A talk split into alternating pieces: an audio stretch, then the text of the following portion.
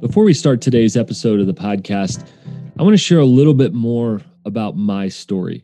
While I've talked about my story here in the podcast, while I've written about my story and other places and Stay Forth, maybe you've seen our field notes page where I often write about leadership, I've rarely shared my own story of leadership. So let me catch you up. I was a pastor for 13 years in a local church. And during that time, I developed leaders, including church planters, pastors, and other places. And I began to coach leaders across the country. So I've been coaching for about a decade, but about five years ago, a significant shift happened to me in my coaching as I began to realize that leaders had plenty of information, but there was a level of overwhelm which led to unhealth, which led to many leaders burning out. And I realized there actually was a lack of sustainability. Leaders were leading in a way, were pushing in a way, striving in a way that simply was not sustainable. So I began to shift the focus away from just competency and capacity in my coaching and training, which is incredibly important, but is not the full story. I shifted that to a focus in health, to longevity, to ask the question how can we lead and continue to lead a long time from now in ways that are healthy and sustainable and out of our unique design? Not comparing ourselves to somebody else down the street or on social media or in our city or at a nonprofit that we love, but simply out of who we are who God has designed us to be. And two years ago, I went full time with that vision with Stay Forth. And since then, our team has grown at Stay Forth. We have coaches across the country. We have a central team that organizes content and does everything around the experiences and the coaching that we host. There's two things we primarily do we coach leaders to help them to clarify their obstacles and their next steps and we host experiences that help leaders replenish. These are four day experiences in beautiful places where we want to see leaders who are feeling depleted be replenished in their heart, soul, mind, and strength so they can return back to the ministry that God has designed for them. Whether that's through business, whether that's ministry in their family, whether that is a kingdom life lived in their neighborhood or in a nonprofit, changing the world in some way, we want to be part of the journey through coaching and experiences.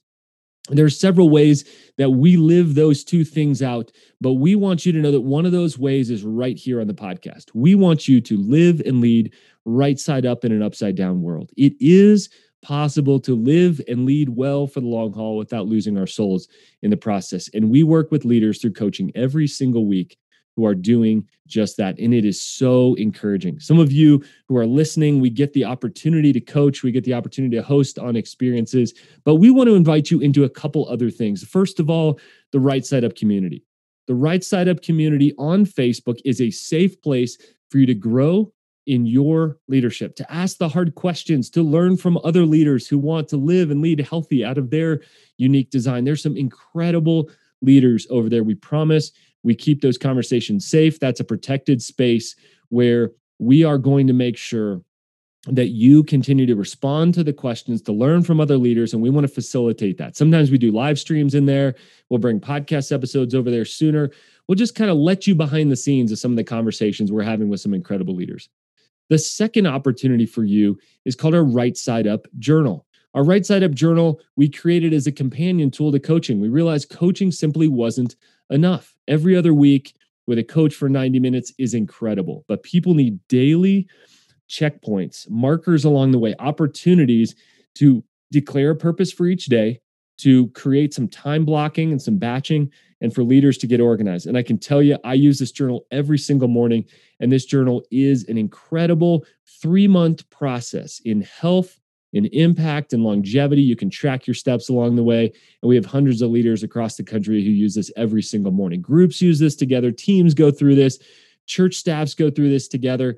And the Right Side Up Journal is an incredible tool. And the last one is called Tuesday Tune Up. This is a practical email that's delivered every single week. And the question that that started our Tuesday tune up was what if in 5 minutes a week you could get something in your in, in your inbox that actually helped you make a practical change to your leadership and we are delivering that Tuesday tune up. Let me tell you where to find these places. Right Side Up Community, just head on over to Facebook. Uh, make sure to like the Stay Forth page, but then you can just request access. We'd love for you to come in there and introduce yourself. The Right Side Up Journal, you can go to rightsideupjournal.com. That's rightsideupjournal.com. Check it in the show notes below. And Tuesday Tune Up, you can get this email delivered to you every single Tuesday by simply going to tuesdaytuneup.com. Again, find that in the show notes. We would love for you to track along with who we are at Stay Forth Designs. If you're interested in a replenishing experience or coaching that helps you clarify, head on over to stayforth.com and check out our experiences, check out our coaching. Friends, we are not just a podcast. We are a community of leaders who want you to live and lead healthy for the long haul. They want you to live out of unique design so you continue to live and lead well for the long haul. Friends, you don't have to burn out, you don't have to flame out if you live and lead how God has designed you.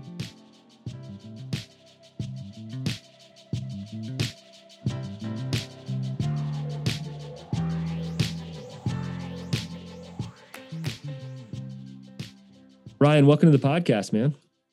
Thanks for having me. I uh, love some of the people you've studied, some of the things that you do. Uh, this is a moment where we need to be talking more about ethics. So we're going to delve into that today. But first of all, when somebody says, What do you do? What do you actually tell them?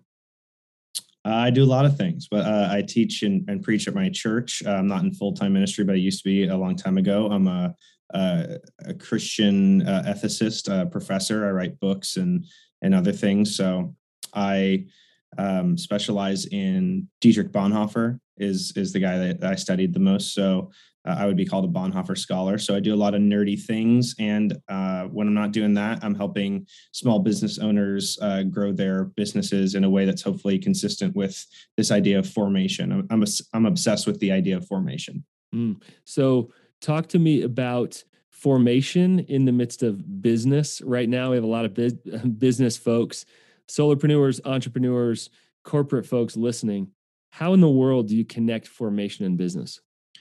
Yeah, so the idea of formation is there's these three major ways of looking at ethics, and one is uh, I'll just break it down. A friend of mine calls it the Walmart version. Um, so it's rules based ethics, which is you know thou shall not kill or do unto your neighbor or um, any number of kind of command or rule based. That's called uh, deontological ethics or rules ethics. Then there's a second kind called teleological ethics, which is really goal based ethics. That's where you get utopian ideas or wanting to have this goal that we're reaching, or even sort of peace, love, justice, whatever that is. Like, hey, the the ends justify the means, right? You've heard that. Um, one one form of that kind of ethics is called utilitarian ethics, which has a, a lot of people who think it's a good idea and a lot of people who think it's a bad idea. Utilitarian ethics basically says how do we get the greatest amount of happiness for the greatest number of people? So those are the two big boys in the room of historical ethics. And then the third one i can't even pronounce it's er, aretiological ethics which just really means virtue ethics. It means ethics as a project over time and so when I studied Bonhoeffer's ethics and I've studied some other uh, Christian ethics and other ethics in general, I'm most kind of attracted to that form of ethics, which is about ethics as a process, as a project, as this uh, spiritual formation, relational formation, personal formation, ethical formation, which is to say, uh, as uh, Eugene Peterson says, uh, a slow obedience in the same direction or a long obedience in the same mm-hmm. direction. So, kind of becoming rather than well, I'll just be kind of crude without using the language. Uh, fighter pilots have a saying, which is when uh, when the crap hits the fan, you don't rise to the occasion. You default to your training. Yep. And so I think that's why I lean towards that third category of ethics, whether you call it character or virtue or formation, which is you are going to be who you are when the hard times come. And if you have a list of rules on the wall or you have like some great goals, like you might not necessarily be that person if you're not practicing that and being formed uh, in those practices and habits and, and beliefs over time. So, what would you say to a business leader uh, right now who their business is small? And they think, oh, I don't have much to steward right now, but you know that's going to grow and they're going to have more to steward and that gets only more complex later. How can they be forming themselves and their business or their nonprofit now before they have to make those larger decisions later? Yeah, it's about the little things that you do every day, right? You're becoming a certain kind of person, whether you want to say a, a habit, so is a character, so is a destiny. You are, in a way, the accumulation of your habits, of your relationships. And so I would say be participating in those little things, whether that's quiet time, whether that's just having, for me, a huge one, and this is part partially from my reading of Dietrich Bonhoeffer. Huge one is having a practice of confession in your life, and that doesn't have to be like a, with a priest or a clergy person. It could be therapy, uh, could be a, a, group of friends. I would I would say all of the above. Um, you can have people in your life that you say the truth to on a regular basis. That's going to bear itself out in your business, in your nonprofit, in your leadership because you're not going to all of a sudden become a super honest person or a person of integrity or a person that's willing to say the truth when it's going to cost you something. You have to be practice, practicing that in your relationships uh, consistently on a daily basis. So, a lot of people are talking about Bonhoeffer having a lot to say to us specifically in this cultural moment, in this season. Uh, give us a couple of uh, Bonhoeffer's principles, thoughts, ideas that translate particularly well uh, to a lot of the chaos and complexity that we're trying to make sense of today. Yeah. So one thing that Bonhoeffer says in his book Life Together and, and, elsewhere is that our first service to one another, our first ministry to one another, depending on your translation, is listening. Mm-hmm. So the number one thing that we can do for people is to actually listen to them. And he says the reason a Christian is actually called to do this is because God demonstrates this for us mm. in that God listens to us. Mm. And so God gives us that example of, hey, I'm the most powerful person you know that exists, and I listen to you. Mm. So if mm. you're a powerful person in your sphere of influence, you owe it to the mm. people that you are leading or nurturing or shepherding to listen wow. to them. That it, that's that would be number one. Wow, so good, so much, so much there.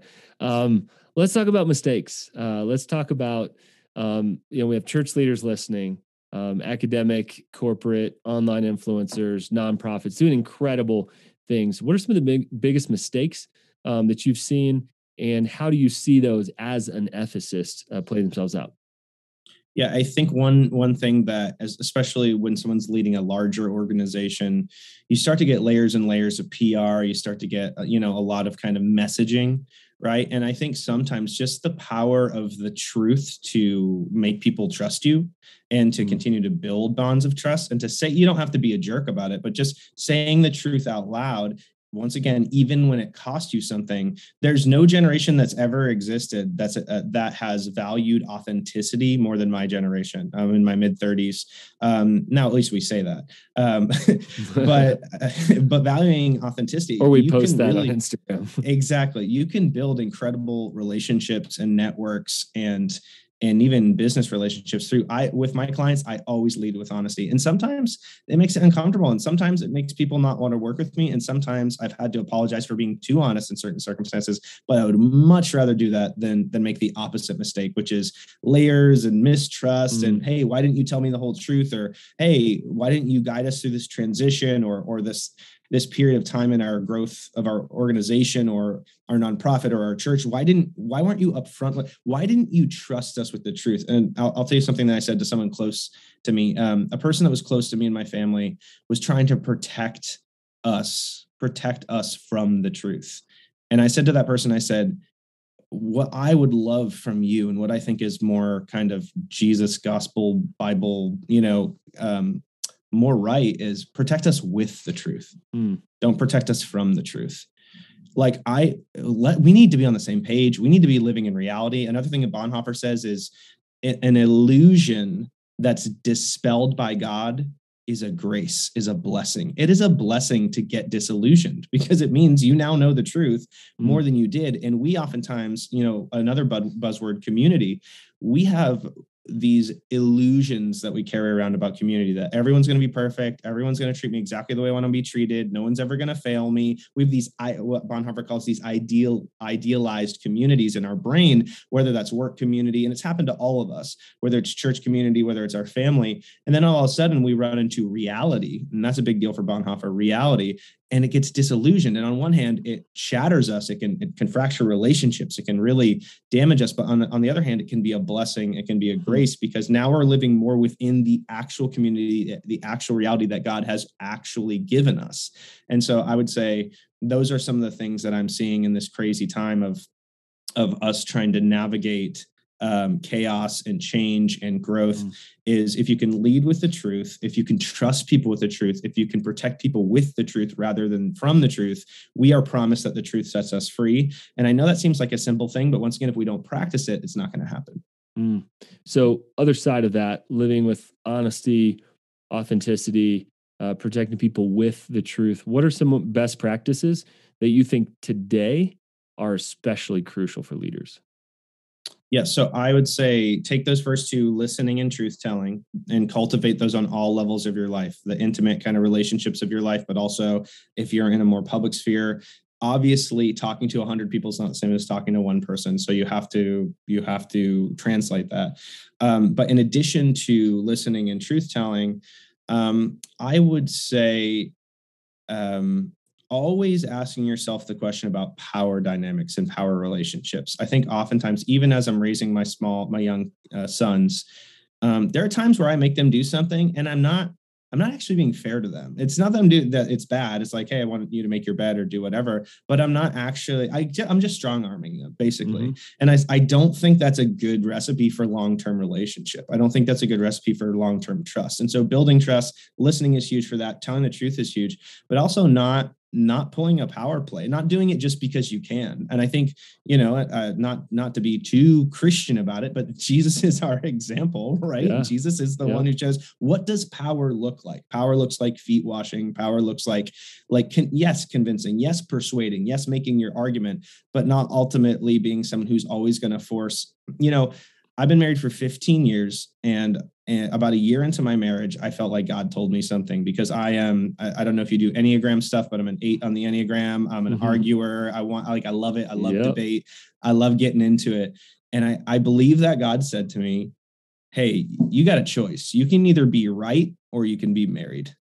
wow that's your choice. You can be right or you can be married. And I don't think God was saying your your wife's going to divorce you, but it's like you're not going to have a real marriage if you just win the argument every time because you're rhetorically gifted or you're quick on your feet. Like that's not the way to lead. And I think sometimes leaders have so much on their plates that we're tempted to take shortcuts and some of those shortcuts is just is substituting power for relationships substituting power for thoughtfulness substituting power for for actually sacrifice um, you know, and there's a hundred different le- leadership books about this. Leaders Eat Last, and and all you know, a bunch of other good ones. But I think it really bears up. Like if we are listening, if we are telling the truth, if we are willing to give away power, not fully utilize our power, just because we can doesn't mean we should. I think those are some some pretty solid principles. Interesting connection, and I, and I agree between power and speed. And let's talk about defaulting to the level of our training. If we are formed in a way of power, then in the minute of chaos, we will head back to that. What we say in coaching Absolutely. is when emotion is high, intelligence is low. And we're trying to move leaders away from being reactive to being proactive, to being formed ahead of time. When mm-hmm. that happens, and it will again, where do we sit in the midst of in the midst of that? Talk about power dynamics more. I'm hearing this conversation more, and we need to. Um, how are the past power dynamics and the way we focused underneath that being exposed um, these days? Besides yeah, I, just I, in the media and scandals right? Because we all hear that yeah, what yeah. other ways these old power dynamics being exposed? Uh, you know i think that corporations are talking a good game these days right? They're talking about everyone be your authentic self and you know everyone gets a say and yoga ball. for justice. And we're for you know, justice and equality and all that stuff um it the bottom line is still the bottom line for most people. I'm not i'm not going to say it's for all corporations but but these large entities they're going to talk a game about how everyone gets their say and how they dig feedback and that's not going to be the case most of the time.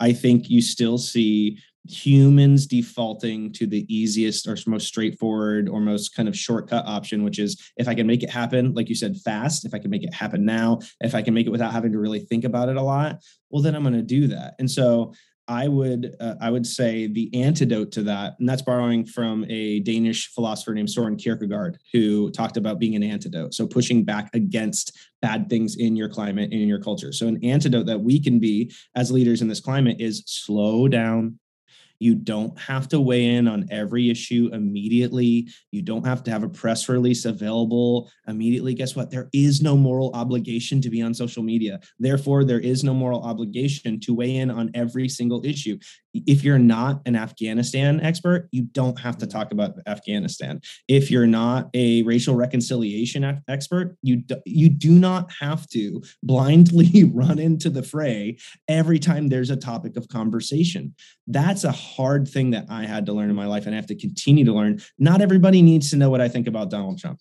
Like honestly, like not everybody needs to know what I think about X, Y, and Z all the time. And I think sometimes that discretion is the better part of valor. Sitting back, self control is a fruit of the spirit, right? And not having to be in everything all the time. So for me, the challenge is hey, and this is in my marriage this is with my kids this is with my with my business this is in my writing and my teaching you don't have to do it all right now you can have faith i mean rest is part of this sabbath is part of this not having to just go pedal to the metal all the time. I know I'm speaking about a lot of different things, but they're related in yeah. this. If we're trying to get it done now, we're trying to get it done fast. It. We're we're trying to do it all all the time. We are going to make mistakes and because like you said, when the emotions are high or when you're tired or or when you're not thinking through things and taking time to rest and listen to God and listen to yourself and listen to others, you're going to make huge mistakes.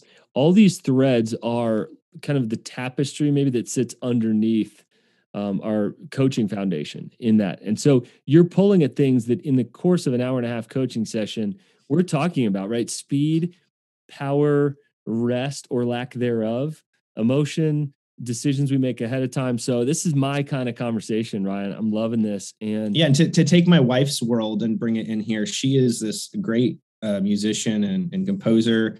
But I remember, um, you know, her trying to teach me piano when we were first married because I had never gotten to learn. We both kind of did some worship leading, some guitar playing, but she would show me how to play piano. And then I had some other friends that were teaching me how to play lead guitar, and and I never got very good, but that wasn't the point. I just I just loved the thing. But one phrase I'll always remember from learning an instrument is accuracy yields speed, not the other way around. Mm if you just try to go fast, you're gonna you might get fast, but you're gonna be sloppy. Yeah. The real way to learn is to learn slow and accurately, and then over time you get fast. But you get fast the right way, not the sloppy way. And so mm. I that's just kind of a picture that popped in my head as you were saying, mm. you know, about yeah. the kind of speed thing. Yeah, that's good. Um, I know you've studied MLK in um, great depth as well. Talk about some of MLK's uh, maybe lesser known uh, principles that really mm-hmm. can translate to to this cultural moment yeah, I think when you see a lot of like corporate social justice movements, diversity, equity, inclusion, even more broad based social justice movements these days,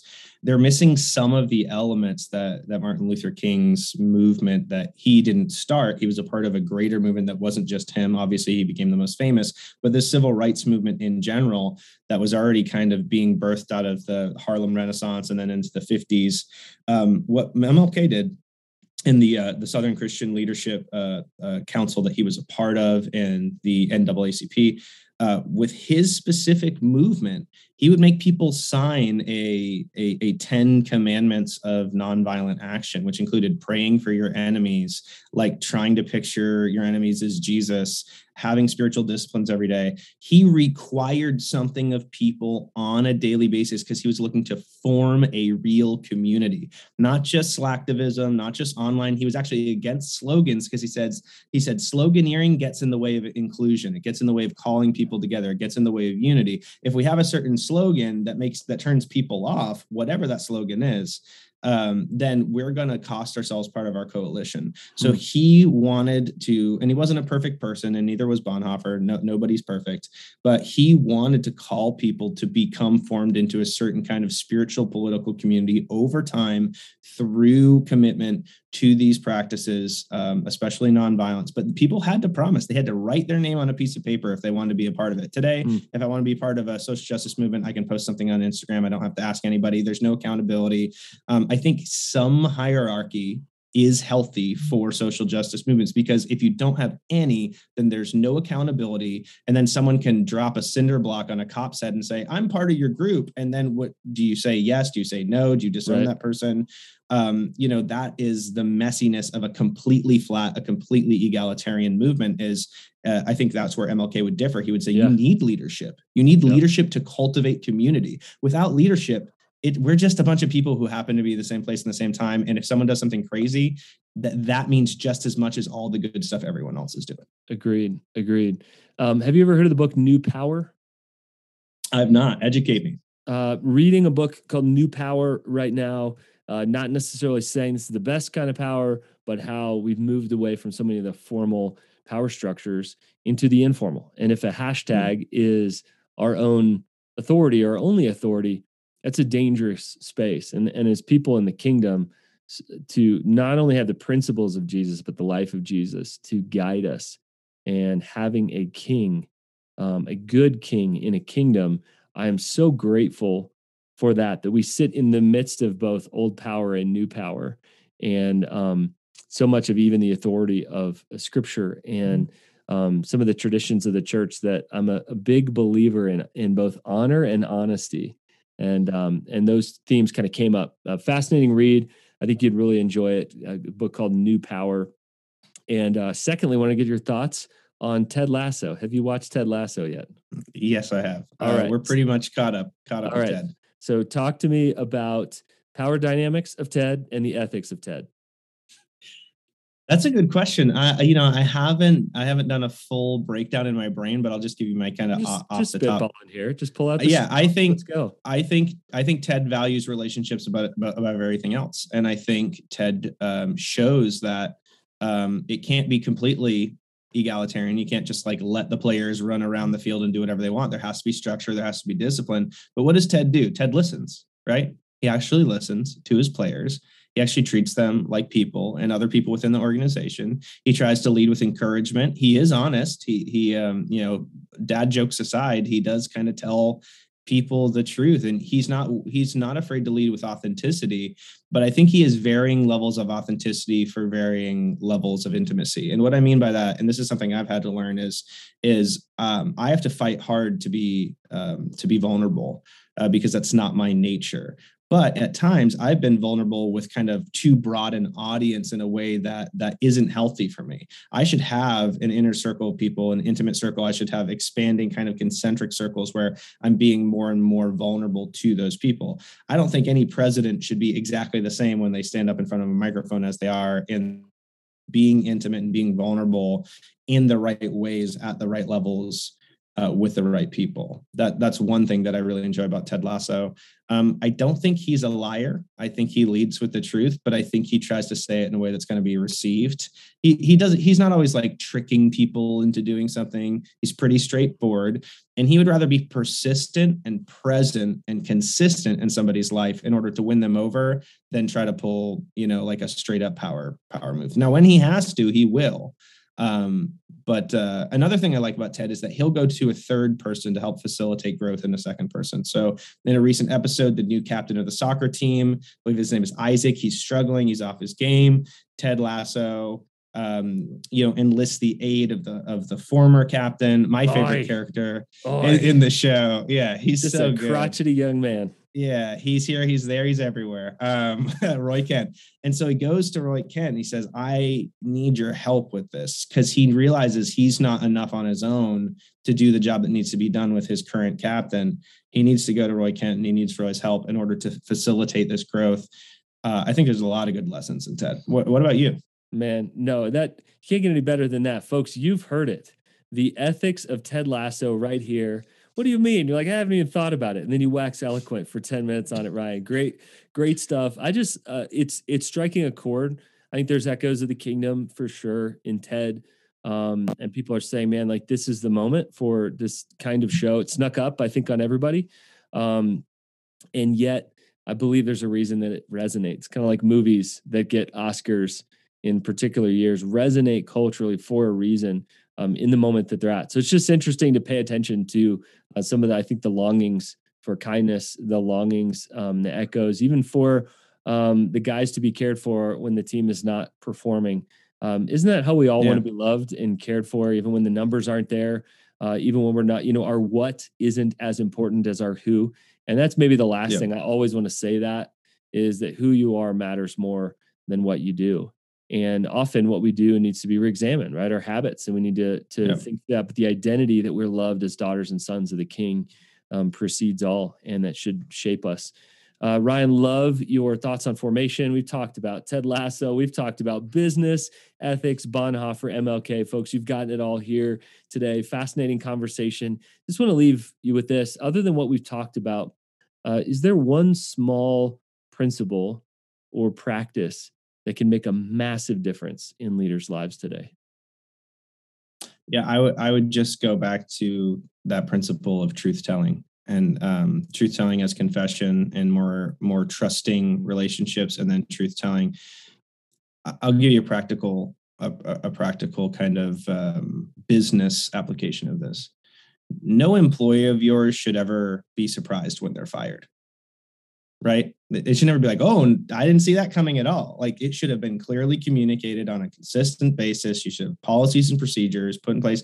Those are more structural elements to a truth telling ethos in an organization. Yeah, commitment. Tell the truth. Yeah, mm-hmm. and lead with it and say, hey, look, this is a problem. And if it doesn't get fixed, we're going to have to do something about it. So I would mm-hmm. say at every level, whether it's your business, your personal life, your marriage. It sounds simple. It's not. You're not going to want to do it in certain circumstances. Lead with the truth, but do it in a practicing way, not just practical, but practicing over time. It's going to form you into a person who's bold, who doesn't live in the dark, who doesn't live in a prison of shame, who's able to live kind of out in the open. Um, don't let lies have any purchase in your heart or in your life and and we've seen so much disaster come from that but also you're just going to be a kinder person because you're not going to be surprising people with bad news that you weren't courageous enough to tell them on the front end. Wow, so good. Ryan, where can folks learn from you and connect with you?